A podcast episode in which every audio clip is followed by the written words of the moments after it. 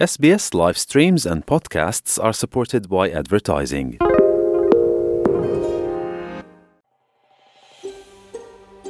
شما به اسپیس فارسی گوش می کنید. با رفتن به sbs.com.au به اخبار و گزارش های بیشتری دست خواهید یافت.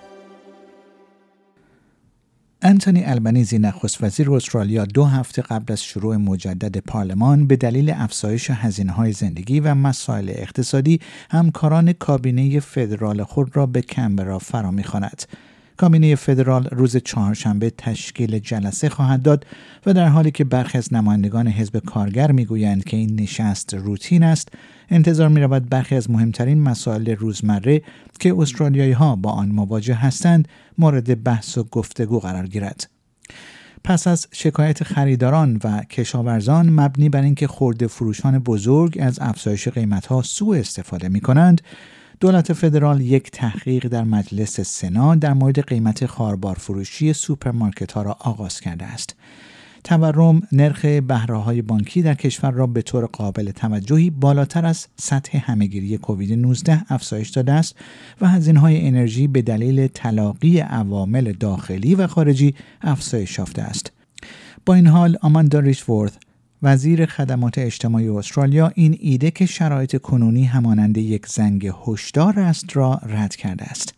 او روز یکشنبه به خبرنگاران در ادلید گفت ما باید شاهد کاهش تورم باشیم بنابراین یافتن راههایی برای کاهش هزینه های زندگی که سبب افزایش تورم نشود چیزی است که دولت ما روی آن بسیار تمرکز کرده است وی افزود من فکر نمی کنم که این موضوع پس از یک جلسه یا چند جلسه تمام شود. این نقش ثابتی بوده که دولت ما ایفا کرده و ما شاهد تاثیرات آن هستیم.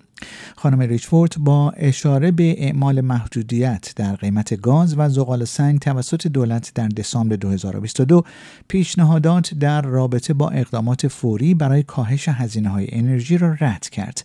او گفت ما همچنین تخفیف های انرژی خود را که اکنون مصرف کنندگان از آن بهره مند هستند را اعمال کرده ایم. این اقدام کوتاه مدتی است که انجام داده ایم. خانم ریشفورد گفت که ارقام جدید نشان می‌دهد که یک میلیون نفر از کمک های مربوط به افزایش اجاره ها توسط دولت بهرهمند شدند.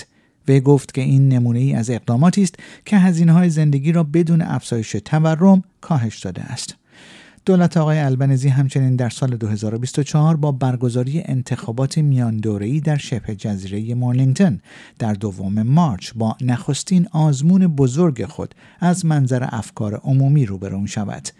این انتخابات میاندوره‌ای پس از مرگ پتا مورفی نماینده پیشین پارلمان در دسامبر پس از نبرد طولانی او با سرطان انجام خواهد شد.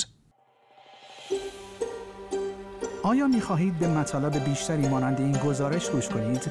به ما از طریق اپل پادکست، گوگل پادکست، سپوتیفای یا هر جای دیگری که پادکست های خود را از آن می گیرید گوش کنید.